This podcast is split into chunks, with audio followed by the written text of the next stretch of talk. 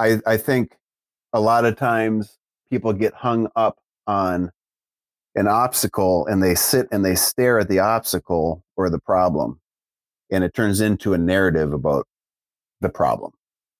I struggle a lot of times when people ask me about the obstacles along the way because I've never spent much time staring at the obstacle because I am immediately looking for a way over it or around it. And I move on.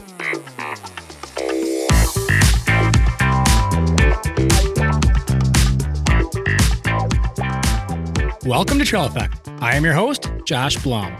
Trail Effect is a show that dives into the stories behind trails, the communities that embrace trails, and the people who rely on trails as a way of life. The goal of this show is to turn the stories you will hear from our guests into useful knowledge that can be applied to your community while providing some entertaining and inspirational content. Guests on Trail Effect include trail builders, board members, community leaders, volunteers, and regular people who really enjoy trails. For episode 145, we are re airing an episode that was originally recorded in October of 2020 with Todd Poquette. Why re air a three year old show? Because the content is timeless. Also, because it's the Marji Gesick Race Week, and for many, this is the culmination of a lot of training. Aside from the Marji Gesick and Todd's events, is the 906 Adventure Team, which is youth development reimagined. Since the recording of this show, 906 Adventure Team has now expanded to 10 communities and three states. Coulee Creative is the title sponsor for this episode. They design and build custom websites, as well as help companies with branding, photography, and e commerce. Coulee Creative was started in Wisconsin, but is now based out of Bend, Oregon. Jared from Coulee Creative is a friend of mine. We've traveled together on multiple mountain bike trips, and sometimes he sends it. For more information about Coulee Creative, head on over to www.dudejustsendit.com. Yes, that's right, www.dudejustsendit will get you to the Coulee Creative website, so check it out. A huge thank you goes out to the multiple people who have placed orders for Kettle Mountain apparel and Trail One components. This support definitely does not go unnoticed. I hope you are all enjoying the products that have been ordered. When you use the links found under the affiliate section at the Trail Effect website, a portion of the proceeds will help fund the Trail Effect podcast. Bonus, use the code TRAILPOD when checking out for a 20% discount on all Kettle Mountain apparel and Trail One components. Now on to the Trail Effect with the re-air of Todd Poquette.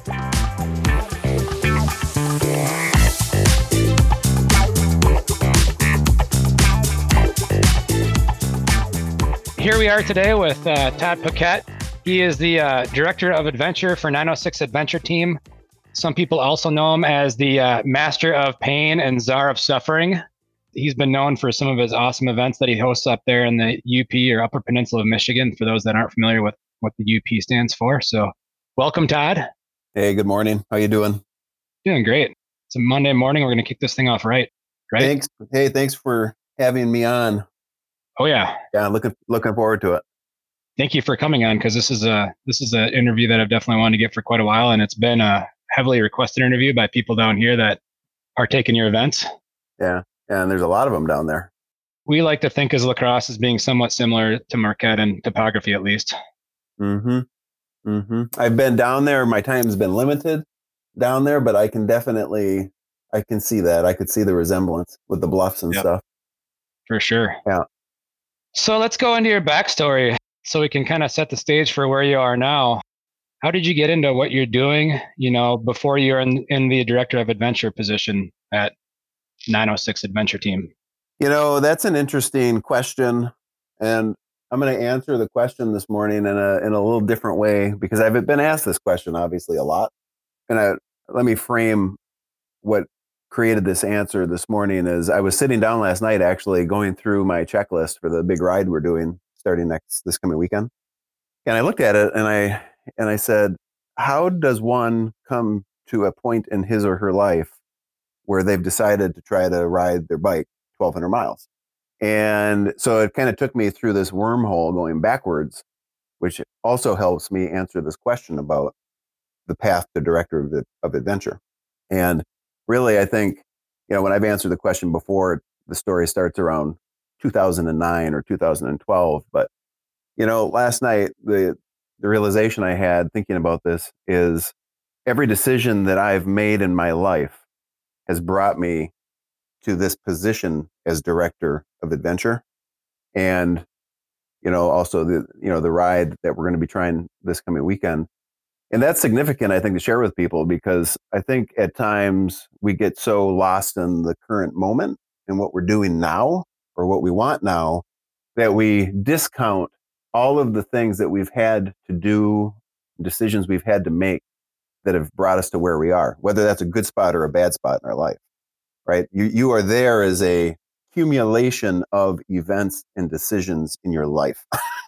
so I'm yeah. sitting here today as director of adventure. And if somebody says, you know, how the hell did you get there? I'd, I would say I can look back to, uh, Menards is big in Wisconsin, right? Home Improvement yep. Center, save big money. Um, and no, no, we're not sponsored by Menards. That was not a Menard plug. but I can look back um, as far back as my career there. I was 21 years old. I was on a fast track to get shipped down to Chicago and start co-running stores. And I had this moment, and, and I still remember it like it was yesterday, where I'm 21, everything's going great. I'm making really good money at 21, like kind of ridiculous money, to be honest. And here's what the question was the question was, is this what the rest of my life's going to be? Running a hardware store, you know, uh, putting in 60 hours a week, you know, retail, um, retail schedules, at least the one I was working at that time, are they're very routine. Like every other week, I knew what my schedule was. And I think there's probably a sense of comfort in that that a lot of people sort of aspire to. You know, there's predictability, there's um, stability and income. Like in theory, at 21, I was well on my way to having some serious boxes checked. But I, you know, I just I couldn't I couldn't fathom actually locking myself into a track that early in my life. So I quit. And I actually went to work for Sysco Foods. So I went from being an office manager destined to fast track to assistant store manager and I became a part-time delivery truck driver. just running around the Upper Peninsula, you know? And uh, it's been just decisions like that, Josh, um, through my life where I haven't been afraid to, at a point, you know, succeed on a particular path, but then say, is this what life is going to be? And then completely leave that path and go try something new. So it's not like I'm going to sit here and recount 20 years, but basically that that little thing with Menards from from 25 years ago when I left and went to work for Sysco. Just all these experiences I've had, whether it's been as a district sales manager, eventually for Sysco that I worked up to, or even a, a, a tanker truck driver for Halron Oil out of Green Bay, Wisconsin, which I was doing around 2000. You know, you familiar with you drive truck or are you familiar with truck driving? Familiar with it because my full time career is with DOT. But oh, is it really? Truck. Yeah. Well, I, you can't see any of my logbooks; they're hidden. Well, I don't look at those. I'm just familiar with it from a uh, transportation perspective. I'm, a, I'm on the design, yeah. construction, maintenance side. Oh, awesome. Um, I remember that job was really interesting working the for Halron, especially around 2000 because that was when Y2K was going on. Like when everybody thought the world was going to get crippled, you know, because there was some bug in the, the computers glitch. couldn't handle. Yeah, the glitch for two solid days, man, I was running high sulfur diesel all over the state of Wisconsin because people were stockpiling it because they were afraid that we were going to wake up, you know, the morning after New Year's and the world was going to be crippled. It was ridiculous. It was a crazy time. But uh, yeah, when I look back to the, the terminals where you load your trucks, all those tank trucks are loaded down in Green Bay. maybe there's other places now, but at that time it was the Green Bay terminals off of uh, Highway 43. there's another moment where I'd be there loading my truck. I'm with these guys who've been doing this for 40 years. Okay, some of these guys are wearing respirators because they've done it so long and it's such a vile job that they can't breathe without a respirator, right? but I get to interact with these guys and hear their life stories and how they how they ended up there and what they're doing and why they're doing it. And then I'm thinking, damn, that could be me. like Just in 30 years, in the mirror 20 years from now. Could, I could be looking at me in 30 years. And uh, the funny little twist is that there was a, an episode in Marquette that actually prompted me to drive back to the warehouse and quit. And the, the the episode was I was over at the Presque Isle power plant here. I don't remember what year it was, maybe 2000, 2001. And I was offloading, I was preparing to offload some high sulfur diesel. And I had a malfunction on one of the Buckeyes on the emergency valve. So as I took the cover off the Buckeye, so there's like five Buckeyes along the bottom of these tanks where you connect these huge hoses and then you offload the fuel each compartment. Well, there was a failure on the emergency valve. And when I took the cover off, it was actually under pressure from like a thousand gallons of high sulfur. And that thing luckily shot off past me, missed yeah. me, but it went off like a freaking shotgun. And I got hit in an instant by about two, 300 gallons of high sulfur diesel head to toe, just drenched in it. As it hit me, you know, it actually shot me back away from the truck, but I had, I don't know, just reaction, reflex. As I got hit away from the truck, I swung my hand and I was able to hit the other emergency valve, oh, which wow. shut which shut down the loss of fuel.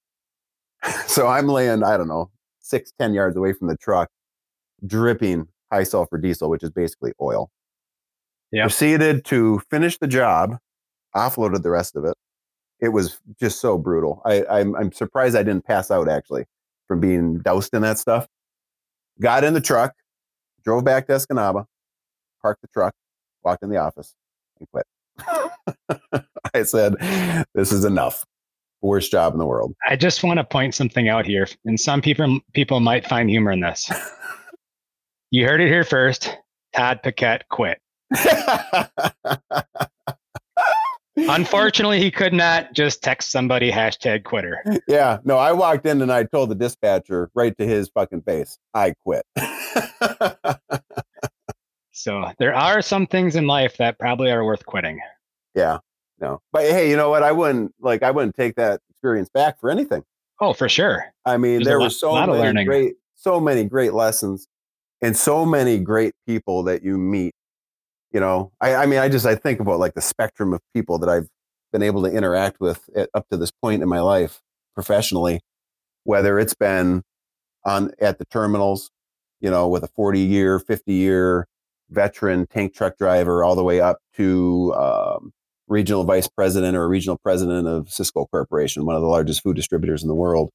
It's interesting to have conversations with people on those opposite ends of the social spectrum and just see what makes everybody tick. Yeah. And it's very different. yeah. those, those, groups are very, very different. Well, you definitely got some adversity out of that too. Yeah. Yeah. It was a good experience. So that's a really long answer to the question about director of adventure and how I ended up here. So you're the main role with the director of adventure obviously has to do with cycling. How'd you get into cycling? Uh, it, it I mean, the main thing was from a back injury. You know, that's that's the the backstory on it. I had a back a back injury, which a half uh, or a month later, I re-injured the back injury. It was a it was a ruptured disc. So I've had surgery now on the L5 uh, disc three times. If we need to do it again, they said that it's probable we're going to have to cage it, you know, fuse it. Uh, but I needed, so as I was coming out from that back surgery or the multiple back surgeries in uh, 2009, I needed something to helped me regain fitness, kind of recondition my body. Weightlifting at that time was a no no. You know, it wasn't part of the recovery plan. So a buddy came over. He had his bike. He brought his kid's bike. Um, that was about two sizes too small for me, and we went for a ride. yeah, and you're Yeah, I was. It it had to be a small. At best, it was a medium, like hardtail. You know, something something real entry level. Uh, and that's where it started. Uh, it started as a bike ride around the bike path here in Marquette. Fast forward to your uh, 906 adventure team, and I've listened to some of the other stuff, and you know, kind of know a little bit of your backstory. But let's talk about how you how the creation of 906 adventure team began, and and the kind of the early story there, and and then we'll bring it forward. I think the the best way I can answer this question about the adventure team is that 906 Adventure Team spawned from a desire and a commitment that I had when I left the corporate world. So when I left Sysco and came into the local community and worked for a local restaurant group, one of my goals or a box I wanted to check was to put more of my time into the local community, find something that I could participate in or create that would serve the community, most specifically the people of the community. So, you know, it was an easy jump for me looking at AT. And, you know, actually, truth be told, so we're, we're, we're seen as a cycling group, but the original uh, concept was around running and cycling. So modes of transportation were bicycle and by foot. You know, we've never really been able to find somebody who would come in and kind of take the reins to help anchor the run side because mm-hmm. I'm not I'm not a runner, uh, and I don't with with my involvement through the events and and everything we're doing with cycling events for youth and for adults. I don't have the time or the bandwidth anymore. Well, I didn't then either um, to dedicate to developing a you know a foot uh, side of 906. But that so that's what the original idea was, and you can kind of see in our events now. All of our events involve bikes and running to some to some level, and again, um, I think that that's driven more the high level purest form of this concept of 906 adventure team is to serve people. Yeah. That's that is that that is what we are doing. That is our intent. And when we say i know it sounds cliche i'd actually like to redo the mission because it seems like everybody's talking about you know helping people discover the best version of themselves now. Um, but that is our mission to empower people to discover the best version of themselves through outdoor adventure. And you've done our events. Yeah. Uh, I think you've seen firsthand what a good old fashioned, you know, beat down style adventure can do to bring people together and put a mirror up in front of each person's face and help them see themselves and how they respond to adversity and challenge and you know where they're at if can they can they dig deep and finish what they've started or do they need to come back and try again yeah that's so, that's the beauty of your events is that it brings so many different types of people from people that are so that are that are you got the high end race crowd, but you also have the people that just want to accomplish something. Yeah. Yeah. And uh, that's what I love about it. You know, everybody can be there to have the experience that they want to have. It's it's available to them. And we're not I and I think one of the reasons that seems to be accessible is we've gone out of our way to not prioritize or give preference, you know, to one group or the other from day one with Polar Roll. You know, I sound like a broken record, but this this is how true we do stick to what the intent has been and what the story has been. From Polar Roll forward, it's always been listen, everybody's finish matters. You know, I stood at the finish line at Polar Roll, the first one we did, till 7:30 at night, waiting for Liz Finkelstein to show up. I can still remember like it was yesterday Kip was behind her on the Rokon. It was getting dark. I mean, it's February, so I, actually it might have been dark. He's driving behind her with the Rokon because he was the sweep, making sure she got there okay. She there was the finish line was down. Nobody was there. It was me and probably Chris Anderson were the only two people at the finish line waiting for. And all I can remember seeing is her silhouette coming running at us or riding at us, you know, in Kip's headlight. And uh, it's we've honored we've honored that last racer every single year at every single event. We don't leave until the last person's in. That's been the mantra. And I think yeah. that's part of I think that's part of the success because I think if you look at what we do, it's very clear and well documented that we are serving people and all people. Yeah. Now specifically with your groups that go on weekly up in your area, let's talk about the youth side of things and how that is important and how that has been incorporated into 906 Adventure and your community.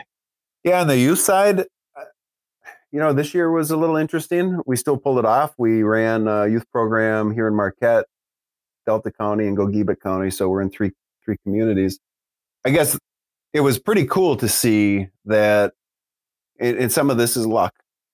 Our operational footprint, the way we the way we designed Adventure Bike Club to be laid out actually fit into the COVID protocols that the state was mandating. So, I guess what I'm saying here is even in a non pandemic year, so in all previous years when it was, you know, say air quotes business as usual, we'd bring in, uh, say last year, we'd bring in 200 plus kids. Those 200 plus kids are grouped by age first and then to a degree uh, proficiency, but they are divided into groups of 10. So we'd end up with, you know, 17 to 20 groups of kids last year, all meeting at Tourist Park in that big uh, open field.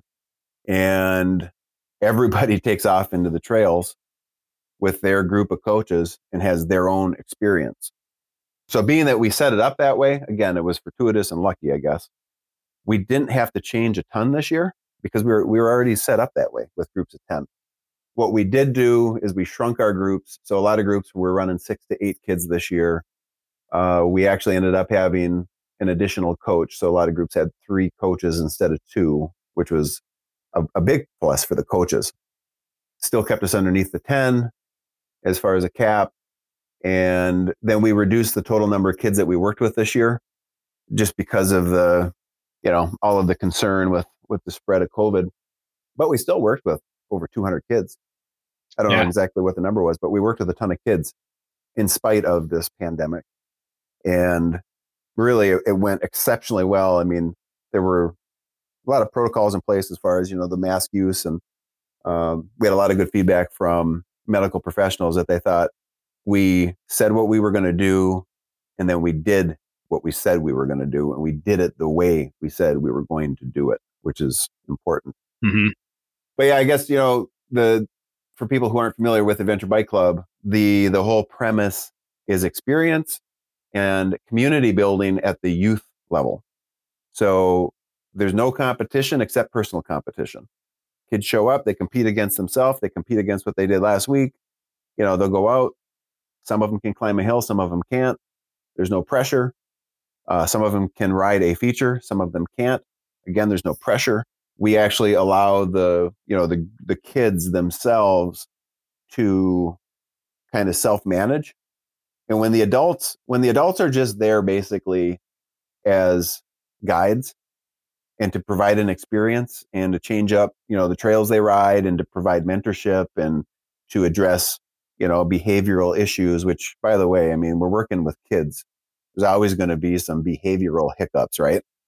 I mean, oh, yeah. anybody who would come in and coach with us and, and expect that they're going to be angels, you're going to be sorely disappointed. That's kind of the point to this whole thing is to uh, allow for the opportunities for teachable moments.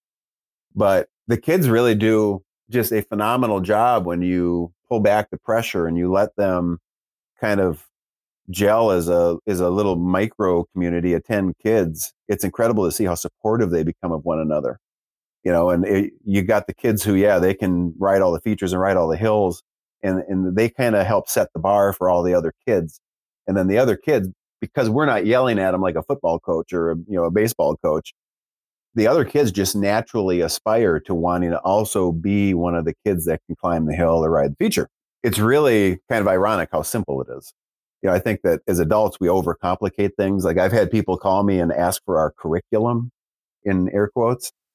I, I mean, the moment you try to apply curriculum to adventure, you've lost the adventure. The adventure's gone. Yeah. You know what I mean?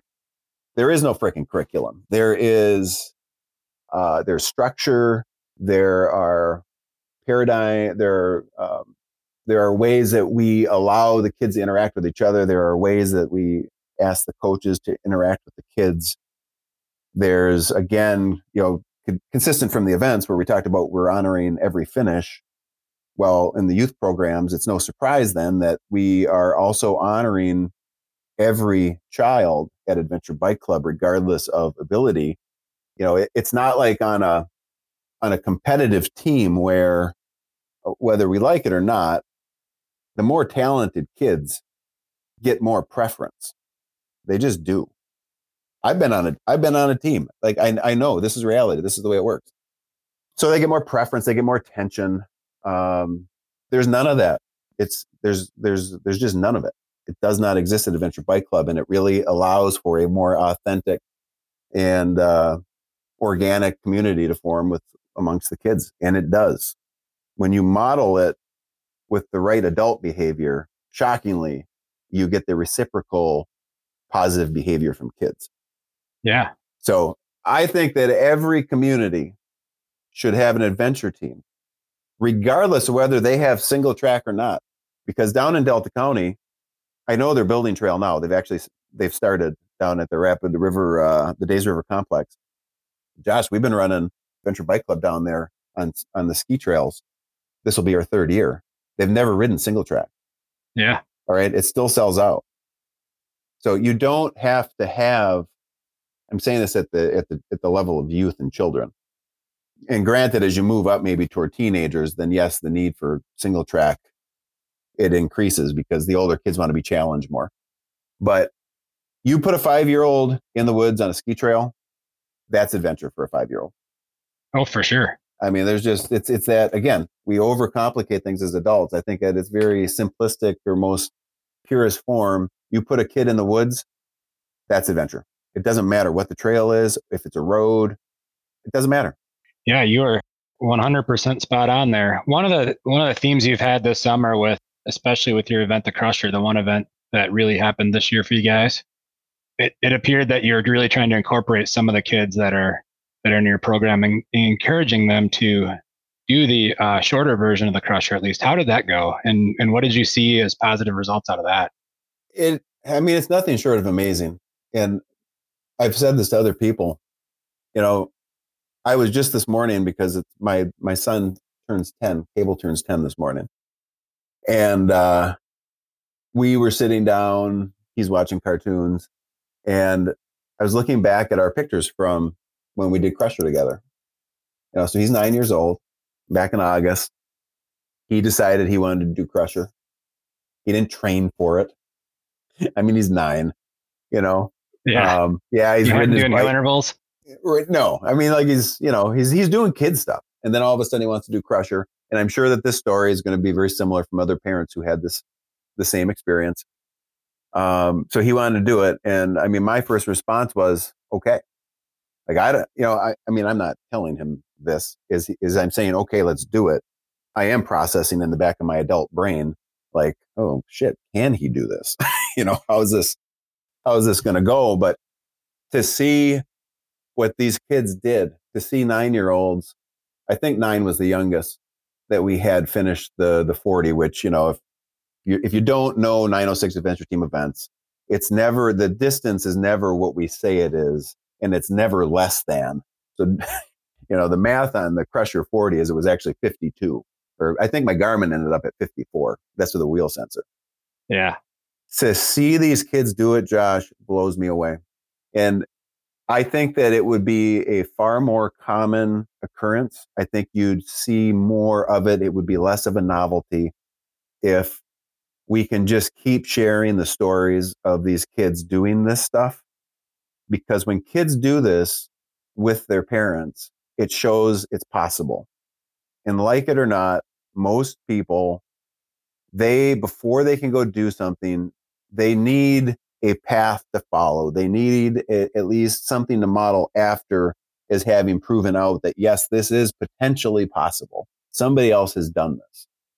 Because, and I say that this is true because as we shared the uh, photos of cable finishing Clayton, Evans finishing, some of the other younger girls from 906 finishing. And then just, it started to create this snowball where it wasn't just 906 kids finishing. We had people coming up from Traverse City. We had people coming up from Wisconsin with their kids to do the, the short crusher. And I honestly, I think I, I, I don't have hard results on this. I think the DNF rate amongst young kids who came up to to do the 40 is is better than the adult DNF rate. it's it's just crazy. Yeah. Uh, but I think it's just phenomenal to to think that these kids are doing this. I think a lot of adults would be like, they they would just like they wouldn't even try. They wouldn't even attempt a 40, you know, 52 mile ride with a nine year old because it doesn't seem like something you would do. You know what I mean? I do. Um, I, I remember last year at the Ore to Shore. So Cable and I last year did the Ore to Shore. It was the, he, he did the 28. That was his first swing at a you know a big event. So we started way way way off the back. I, I mean I was back at you know if there's 1,200 people that lined up, we were number 1,199 and 1,200, like way back past the school. And we let that we let it roll out, and then he and I, you know, the plan was because of how many people there are, that Ore to Shore gets nuts. Like we're gonna methodically work our way up through the masses, you know, and and then once we get into a flow into the trail, then we'll see how it all works out. Most of the time during that ride, I let him ride in front of me. So I'd be kind of off his back wheel, just keeping an eye on him. And it was it, it was so damn funny as this little and he was eight now at this time so as we get into the trails, this little eight year old like finds his groove and he'd come up on adults, lots of adults. All right. And all of a sudden you'd hear this little mouse voice on your left. And so then the adults would move over and they'd see this kid go by. He weighs all of like 45 pounds. He'd be out of the saddle going by him after he said on your left. And as he's riding by him, he's like having a conversation, like, hey, good job, have a good ride. And he keeps on going. But to sit as the dad back behind that and watch it happen, to see the the double takes and the the face of the adults when they see this 50 pound eight year old go by him. I mean, a few of them are like, they look at, they double take and be like, how old are you? And he'd be like, eight. Oh my God. but we, you know, we need God, if we could just get more of that. For sure. We need and. You guys are doing it. Yeah, we we just we really need we need more of that. Yeah, so you've gone into the, your reach, you know, with you guys are in three counties, which is amazing, especially considering they're not, you know, geographically that's probably what a 200 mile radius or more. Yeah. Yes. Yeah. I mean, it takes us it takes two and a half, three hours just to get over to Ironwood. That's a that's a pretty big deal. So that's yeah. that's amazing that you guys have been able to make that kind of commitment up there. You, you know, know, it's the, tough to get people to go 45 minutes out of their way to go do something. yeah. Uh, I don't know if you're aware of this or not, but our program has also been modeled in Eau Claire. Okay. By Nate Lilly mm-hmm. with uh, is it Eau Claire Youth Composite? That was their NICA team. They have an adventure team Nate came up. This is probably a year and a half ago now. Nate came up and spent a couple days actually at our adventure bike club. Mirrored me, saw how we set it up, saw how we run it. You know, we gave him all of our assets as far as our coach manuals, you know, all of our operational schemes, that stuff. And then uh, they have successfully modeled it down in Eau Claire. Like it's it's doing the same thing down there where they open up the registration, it immediately sells out. They have to cap it. So it's working in Eau Claire, and then uh, there's a group this summer, right amidst the pandemic, down in Lansing, um, Capital Youth Cycling, CYC. Um, they did the same thing. They modeled after the 906 model, uh, emphasizing adventure, a lot of the same methods that we use up here, and tremendously successful. Uh, and will will probably do nothing but continue to grow. So really, there's aside from just us, there's probably in total five programs right now modeling the this adventure theme. You know, this year especially, that's something that some people had to do. They yeah. didn't have the choice. With you know, as you guys participate in the Wisconsin NICA League.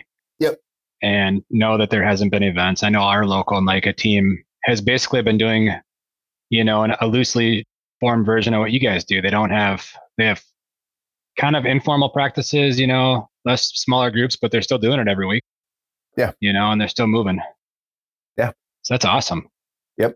So, uh, you know, I think your events have been talked about a lot over other other things, but we'll just quick do a super brief recap of what you have. You started out with the polar roll and then yep. you guys did Marji Gesick and then the Crusher as far as the order of how they were created, I believe.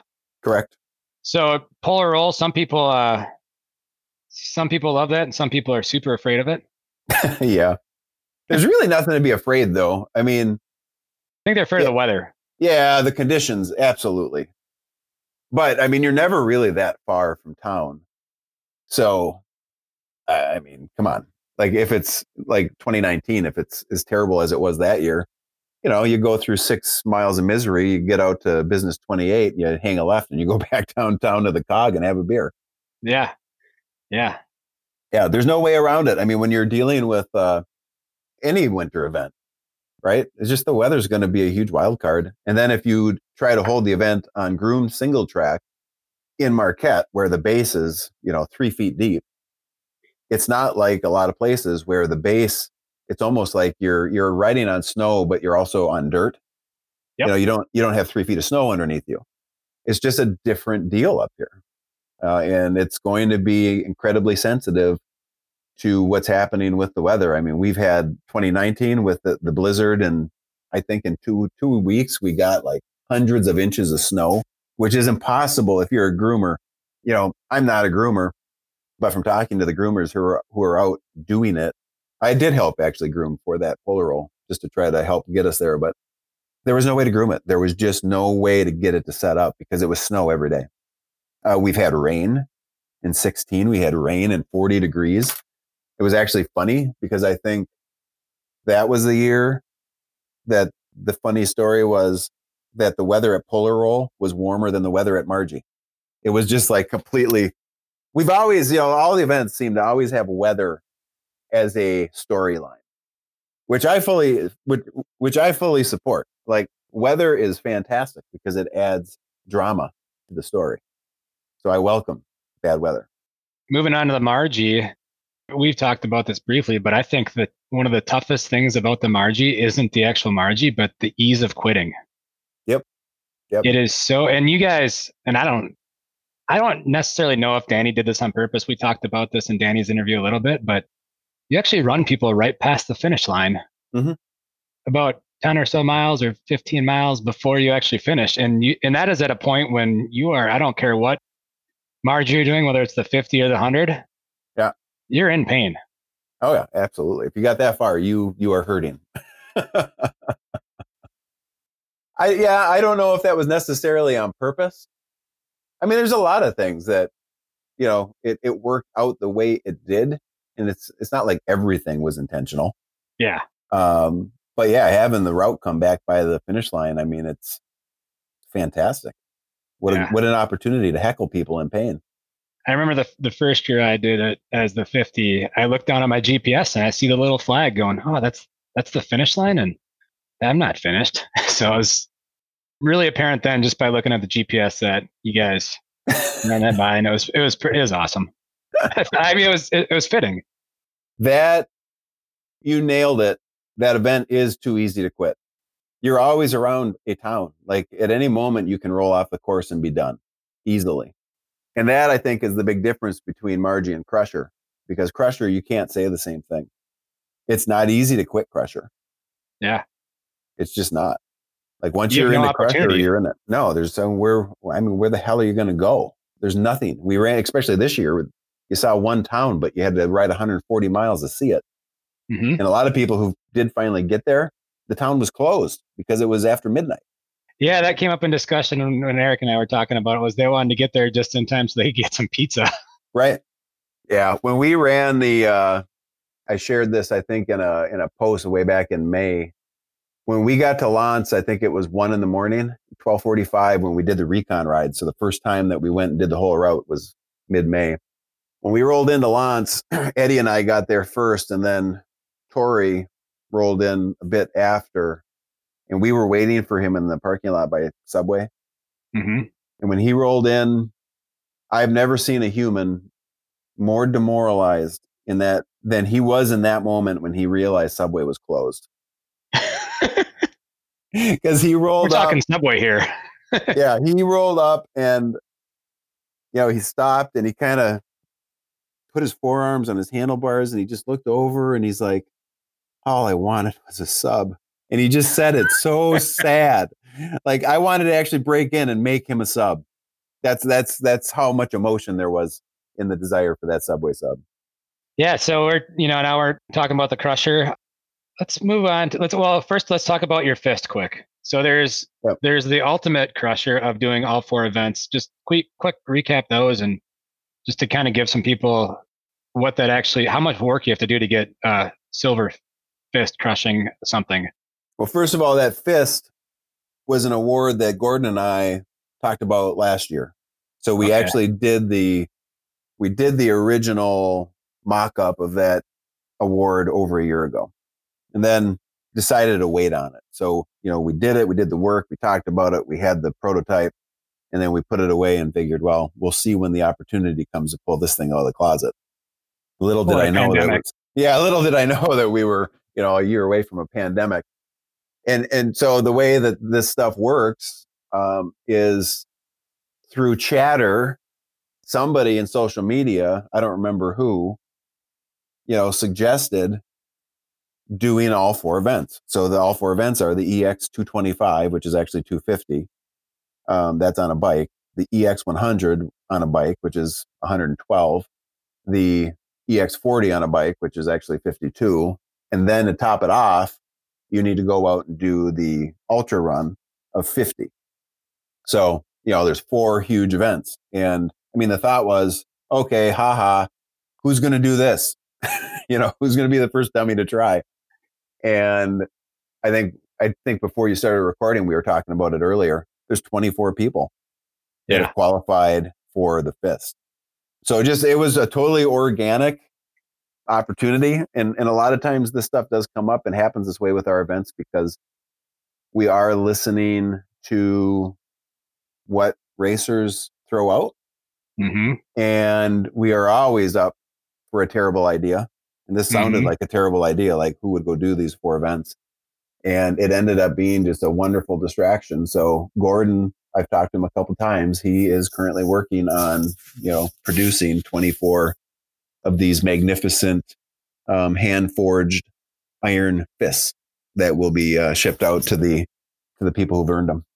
Yeah, that's amazing. I think you really kicked off your dumber ideas last year when you said, "Oh, who's going to do?" Or it was actually twenty fall of 2018 when you said, "Oh, who's going to do Marji as an out and back?" Yeah, and then you had a huge response. Yeah, yeah, yeah. We got it. We actually had to take applications on that one, and how many did we let do it? Thirty, I think. Yeah, it's thirty or forty. I think it was more than you initially anticipated. Yeah, it was. I mean, we probably could have let fifty to hundred do it if I had just, you know, said, "Okay, everybody go do it." But yeah, you know, that event is great. That that out and back, the from a uh, logistics standpoint, for signing it, that's a nightmare.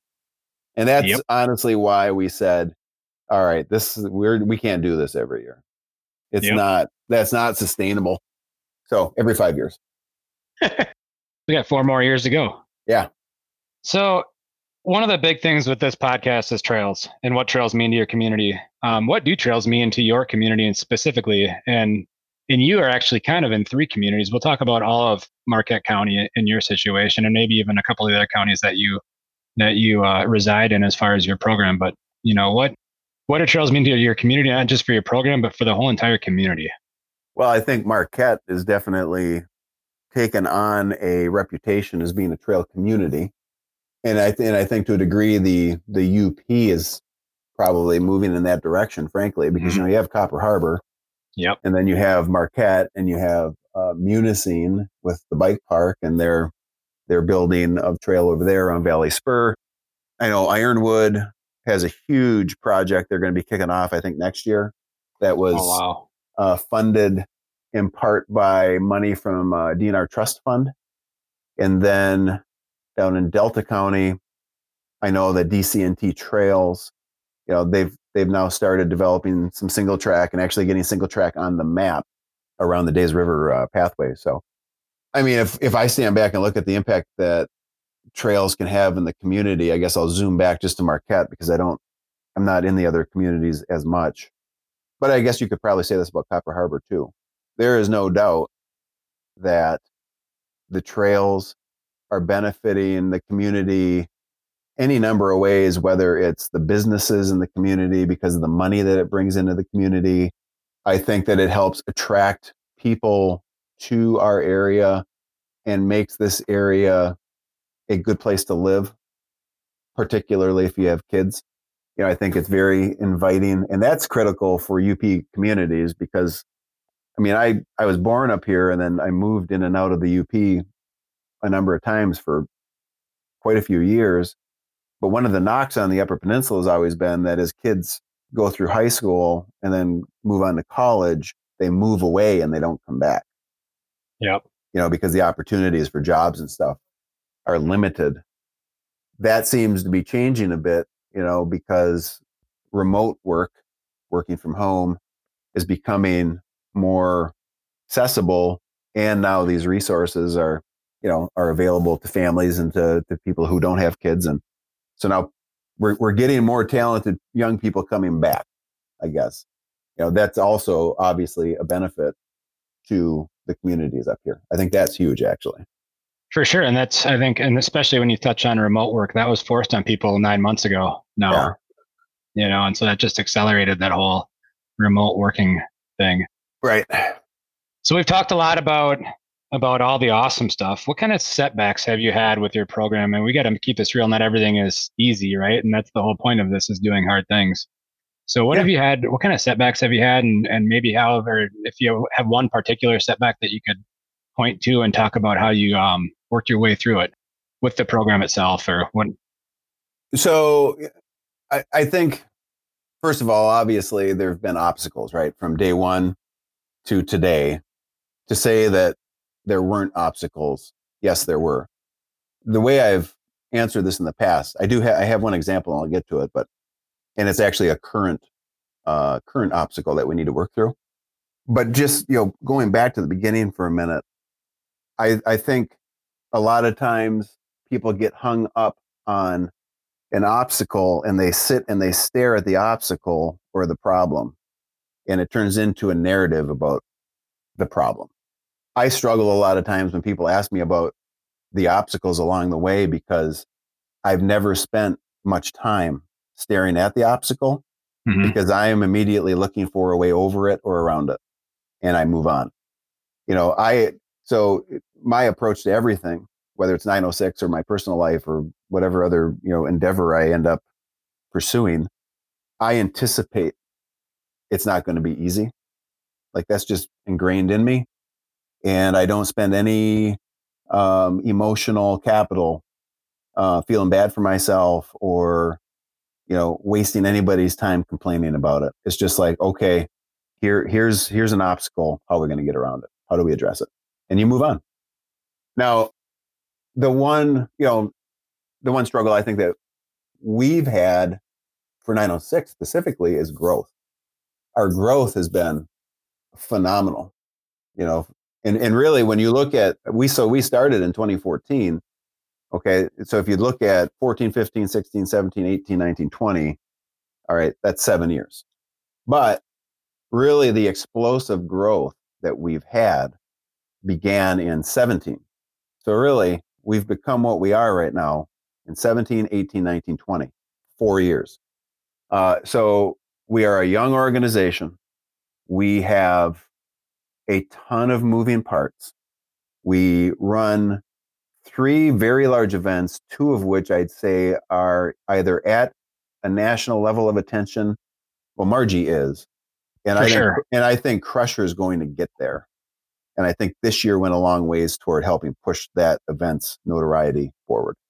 Um, I'd say Polar Roll is more of a regional. You know, it's we have been recognized in some national uh, magazines, but if there's a pecking order, I'd say Marji, best known, Crusher, and then Polar Roll. But to run those events is a, is a ton of uh, work, a ton of volunteers. We have youth programs. And now with the youth programs, you're running them in three communities. And you're working with, I think our number this year was 150 coaches. So the big success point for our youth program is consistency in operation. You know, I want you to be able to come as a coach, Josh, and, and work in Marquette with our program in Marquette. And then I want you to be able to drive to Escanaba and do the same thing in Escanaba because everything is exactly the same so that you can coach anywhere and it's run exactly the same way. Well, in order for you to have that be your reality and your end result, there's a lot of training and time that takes place. So, you know, we're training 150 coaches, we're communicating. You know, long story short, we are literally dealing with communication and coordination within a community. I used to say hundreds of people. I'd say almost now we're probably getting closer to where it's starting to move into a thousand. Yeah. On, a, on an annual rolling basis. And there's only me and Tara who are employed by the nonprofit to make it happen. So two people stretched incredibly thin, as you noted, across a 200 mile radius. And also, if, if you don't know it, we have incredibly high standards for operation as far as how we do things, how we present ourselves, how we represent our communities and our, and our brand. And that, you know, that takes time too. That takes training. That takes I mean, you could definitely do things by the seat of your pants and and use up less time, but you know, in the long run, that's going to get you. Yeah. So I think growth is our, you know, that's if you want an obstacle, it's it's growth, and then it's, you know, our events have been well known to give back to community trails. I think the number right now is from day one we've we've given them back one hundred thirty thousand dollars it's highly unusual for a nonprofit to give away that much money to, well, I guess just to give away that much money. And in the early days, it was easier with um, the fact that we never kept any money for 906. We, you know, we'd run the events, whatever was left, we gave it away to the trails. But now, as we also need to have some uh, revenue to sustain not only our youth program, but also Delta and Gogebic. Yeah. Now you're looking at, okay, so how do we kind of rebalance this thing so that we are in a position to be viable going forward? So that's that is our current challenge. And that is a challenge because you know, we've always tried to give back a lot to our community trails and at the same time, if we run over to uh, Delta County, or let's say we ran over to Iron Mountain next spring. Yep. And let's say we're going to put in a youth program there and they're going to run exactly the way we run and we're going to give them all the same equipment that we use because all the equipment we use in Marquette, it's all sort of specked out. You know, we don't have a hodgepodge of, you know, inconsistent equipment. Uh, even the equipment we use here is used in all the other programs. So you got to go buy the equipment for Iron Mountain you're probably looking at fifteen to twenty thousand dollars out of pocket just to get that thing going. Yep. So that's our big challenge. And then I think, you know, on the trail side, I'm not trying to speak for the trails here, but you know, I think that the challenge on the trail side is that that we're and we're a component of this. How do you how do you maintain the trails? How do you keep pace with the traffic that's on the trails? right? Yeah. That's especially this year. Yeah, especially this year. I mean, there's no doubt. I've seen more people out in the woods in places I've never seen people before. Yep. It's ridiculous, actually. I mean, it's good, but it's definitely prompted some new challenges for sure. Oh yeah. I'm sure you guys are seeing it down there too. Oh yeah. It's it's crazy. We're seeing, you know, I didn't I don't think anybody expected to see the parking lots overflowing. It obviously made sense when you thought about it because what else did people have to do when everything is closed? Yeah. Right. Yeah. We have two pump tracks here in La Crosse, a paved one and a, a dirt one. And that dirt one has been, you can go up there probably at 10 o'clock this morning and you're going to see a, a full parking lot. Uh-huh. You know, and that's a Monday morning. Yep. When kids are supposed to be in school. yeah, right. Right. yep and so that's and that's people had to do something with their kids and they started getting them outside. I know it really hit home to me when I saw people on trails without helmets smoking cigarettes. Yeah. On on department store bikes. I was like, now we're hitting a new level. Yes. You know, and it was but it's all good. It's getting people outside, you know. Yeah. And it and it really highlights the community importance of having these these this outdoor infrastructure. Absolutely. Yeah let's quick uh, move forward into what your future is. I know we were talking a little bit ahead uh, early on about your um, your next event for yourself, and I don't know if you have anybody coming with you. but you got a pretty big goal that you're going to kick off this week. You know, I want to quick recap that and or how that's going to look. And by the time this comes out, you'll have finished it. Yeah, we're leaving uh, from the Keweenaw missile pad right at the tip of the Keweenaw Peninsula on Saturday. Yeah. It's myself, Mark Salm, and Chuck Boyer. I don't know if we're the three musketeers or the three stooges. the jury's still out on that. But we have uh, essentially created a route that traverses or circumnavigates the Upper Peninsula, uh, following the outer edge of the Upper Peninsula from the Keweenaw down, going west over to Ironwood, and then we shoot back east, kind of through Middle Earth, Central Upper Peninsula, you know, over by Watersmeet, Crystal Falls, Iron River, eventually shooting over to Gwinn, and then all the way east to the tail uh, over by the Soo. And then we work our way back to Marquette, and we will ultimately end kind of in Crusher territory up at the mouth of the Huron River, um, where it meets Lake Superior. And we'll be looking back across the lake at the tip of the Keweenaw Peninsula where we started, in theory, 10 days earlier. The plan, our plan is to do it in 10 days. Nice. You know, is that realistic? I don't know. I think it's going to be a push to get her done in 10 days because we haven't, obviously, we haven't reconned this route. I'm sure we're going to run into issues, you know. Because reconning um, that would be so easy, right? Yeah, right. Yeah, recon a 1200 mile route. But and you're uh, talking so for surfaces, you're talking crusher style, enhanced gravel, mix I'd of say, that and pavement, because obviously not everything is linkable. I would dirt. say that it, it would be more in line with the crusher experience from last year. Yep. So yes, the goal was to keep it off of pavement. I think that 15% or less of the route is paved. So we're on dirt for the majority of it.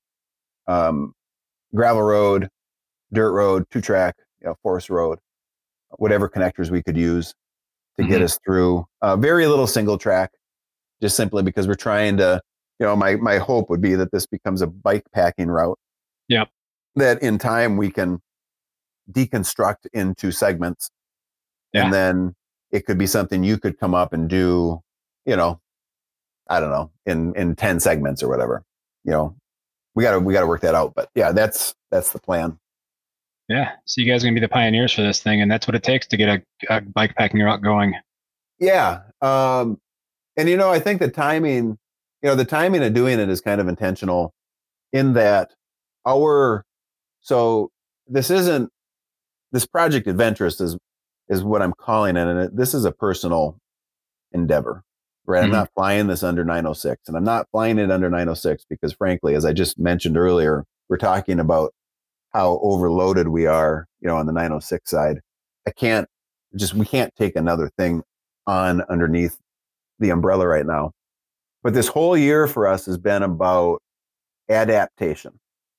Like if you think about us as a nonprofit, Okay. We, our basically, if you were to look at this as a business, our business model relies on people gathering, whether it's Adventure Bike Club, um, after school programs, events, all of it requires people gather. Well, what's the one thing that you couldn't do this year? You can't gather. So we got lucky. Polar Roll got done before shit got weird. Right. Yep. And it was, and that was a great race too. I mean, we had a great year this year for Polar Roll. Probably one so, of the best years for conditions, right? Yeah, I, I would definitely say it's up there, top three for sure. So we got past Polar Roll, but then you know March comes and things go sideways. The adaptation for Crusher uh, has exceeded my expectations. Everybody who told me that was a dumb idea, it'll never work. what do you think of us now? Dumb ideas. And and you know what? I think I think it's taught me a lot I think it's shown me that there is definitely a group of people out there who would welcome an opportunity like what we did with the EX, not just this year, but on an ongoing basis. Mm-hmm. Okay, so we we were able to adapt that. It was successful. The uh, the number of people that we were able to give a goal to, and it, it was something that really kind of kept them focused and distracted from some of the other less productive stuff that they could have spent their time doing this year. um, it was a huge positive. It was uh, a little bit of like the summer of Crusher, a beacon of light. We still pulled off Adventure Bike Club, and that was a huge thing for those those kids and those families. I mean, even the coaches, you know, a lot of the coaches said, "Thanks for doing this. I needed this." Like Yeah. they they just needed human interaction. Uh, so now Marji, unfortunately, we had to push the next year, uh, and that one is, I mean, there's a variety of reasons, but the big the big problem, the couple of big problems with that one is it uses a couple different chunks of state land, and the state wasn't issuing permits. I don't I don't think they are right now either because they've rolled back to stage four with the COVID response. So we weren't going to get a permit, which means I guess if you don't have a permit to use a state land, then you got to stay off of it. You got to find a way around it, right? Well, now if you start completely revamping and changing your course, now it's not Marji. Nope. And I mean, the whole thing about Marji and what makes Marji Marji is the people, and and and the course and the the support that you have and the heckling and just the people. Well, without the people, Marji isn't Marji. So it can't happen. Well, that revenue gets pushed to next year and becomes unavailable because we've got to run the event next year on the Yeah. on the revenue we brought in this year. So you know that's I mean it's been a huge struggle for us that we've been able to navigate effectively. But now, so we're sitting after Crusher, and it's like, well, what's next? And that's why I decided to do Project Adventurous now, because we still need, like, we don't know right now how long we're going to be in this whole COVID reality. hmm In the UP, the numbers are worse today than they've been all year. Yeah. Same with where we're, where we're at. Yeah, there's more anxiety up here about it today than there was in the past. So, you know, Adventurous is really just, I guess, my way of saying you still got to move forward. Like we can't sit and live in fear. You still need to have something that you're working toward, even amidst this very unique time in in the world. And I, you know, if it if it inspires a couple people to keep track and to see how we're doing, and to find their own adventurous goal in their you know in their life and to, to work toward then it's worth it So speaking of keeping track, is are you going to have spot trackers, or there, is there a way that people will actually be able to keep track? Because I I know I track crazy people Yeah. like you and crusher people, and chuck and i chuck and i will have trackers. I can follow up with you on this on the answer. Matt lee was actually messaging me last night from track leaders. Yeah, and he was going to talk to scott also from track leaders about uh, creating a map. So i sent him the gpx yep, And I've kind of bounced back and forth about putting it out public access. And the only reason I say that is because, you know, if we have a 10 day window we're trying to hit, like I'm not going to tell somebody to, to not come ride with us, but we also have, you know, we have to stick to our plan. And I'm just trying to make sure we don't end up in a scenario where uh, we get knocked off track. Well, it's an untested course too. I mean, Exactly. people aside, you could there's just stuff you're not going to know about until you get Absolutely. looking at until you're looking at it. Yeah. So we're we're just trying to keep our variables, you know, we're trying to control what we can. But I also know that the tracking, people love that tracking. Yeah. They they you know, and that that is really what hooks people and helps prompt them to start thinking, man, this is cool. What can I do? And it doesn't have to be a 1200 mile bike ride around anywhere. You know, it could- 40 it could- miles. yeah, it could be 12 miles. Yep. You know, let's say you, you know you're the you're the person that you're at home and you're not really doing anything right now, and you just you know you need that catalyst, something that that gives you this idea. Maybe this is it. Maybe your first goal is just to go ride 12 miles. Yep. That's where every, that's where everybody starts. That's where I started Yep. On a bike that was too small. On a bike that was too small, and my ass was killing me the next morning. That's awesome. So Yeah, Well, so I that's, think we uh, can- that's the deal, man. yeah, that's uh, as always. It's been great. I think we can wrap this up. Um, Yes, sir. you've definitely provided a lot of insight, and I don't want to take any more of your time. And I know you got a lot of stuff to get ready, and you probably have a child that's looking at some at some virtual learning that may need some help too. So Well, it's his birthday, so I need to go tend Well, that- to. Uh, that's a So- that's definitely important. we got to open some birthday uh, presents, and he doesn't know this. I got to say this low. He's getting a new bike today, full suspension. Yeah. Yeah, so we need to go for a bike ride. We might, I don't know, we might skip school. Oh, gym class. right. It's a long gym class. right. It's an eight hour gym class. Yeah. hey, Josh, thanks for having me on. Yeah. It's good to see you too. It's good just to see you and talk to you. Yeah. Thank you, Todd. We're we're definitely gonna be back up for your future events and Yeah. working on getting more people from the from our area up to your area for for some adventure and some pain and suffering. Hey, I'm going to throw a challenge at you. Okay. You ready? Yep. La Crosse needs an adventure team. Yep. So let's find somebody and let's do it. Okay. Yeah. If it's in it. Eau Claire, we got to do it because we got to be better than Eau Claire. yeah. I like it. Competition. Well, anyway, if you want to, we will help in whatever way we can. Yeah. You know, we'll provide all of the the stuff we've done and show you how we do it. Um, Yeah. Would love to would love to help you get going. Well, you've got the NICA team, and I think that's obviously a, a good a good uh, catalyst, you Yep, know, to keep for sure. going, especially this year with really it is an adventure team this year because there's not events, Right. you know.